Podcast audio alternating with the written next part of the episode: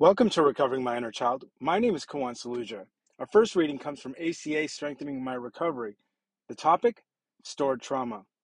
Clinical research strongly suggests that childhood trauma or neglect are stored in the tissues of the children. You know, I would always hear the issue is in your tissues. Um, never really kind of understood what that meant. I think I was very familiar with, you know, um, you know, spending a lot of time in my head, um, whether it was in fantasy or daydreaming, you know, maybe even vision at some point.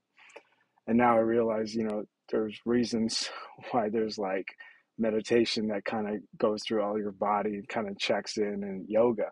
Um, interestingly, is something that's been on my to-do list for a while. Uh, the gym has, you know, it's never really been a problem for years uh, knock on wood. Back to the reading. The emotional or physical trauma does not go away without an effort to address the original cause. It's in your bones, they might have said. There's something the matter with the whole family. These statements only beg the question that often get overlooked. Why? Wow.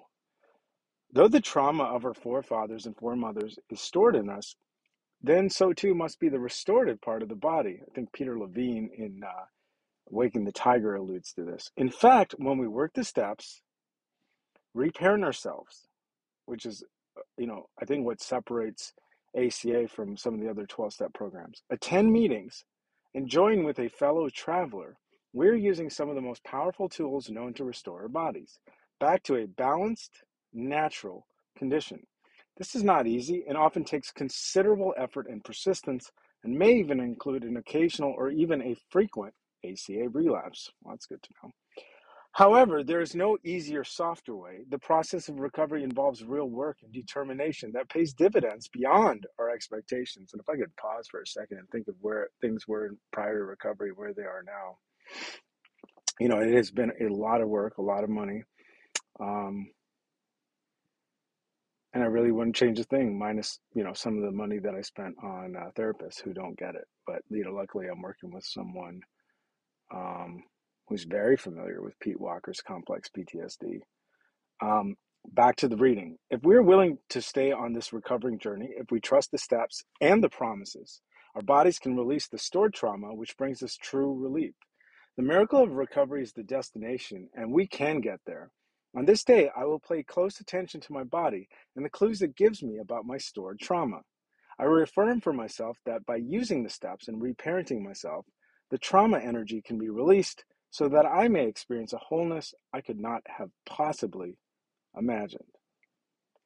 The next reading also comes from ACA Strengthening My Recovery and the topic sexual abuse. We release the shame we have carried surrounding the sexual abuse. Big Red Book, page 233. Those of us who were sexually abused often gravitate to self destructive behaviors to numb the pain and shame. With meetings and the help of our higher power, we gradually shed some of the behaviors that keep us stuck. If we have acted out sexually, we learn respect for ourselves and others. If the hmm. use of pornography has brought us shame and guilt, we look honestly at its effect and let it go one day at a time. If we have numbed ourselves with, quote, socially acceptable pastimes like TV hmm. and computer games, we learn to find balance. Wow, this paragraph is unbelievable. Those of us who were sexually abused often gravitate to self destructive behaviors, repeating this, to numb the pain and shame. With meetings and the help of our higher power, we gradually shed some of the behaviors that keep us stuck.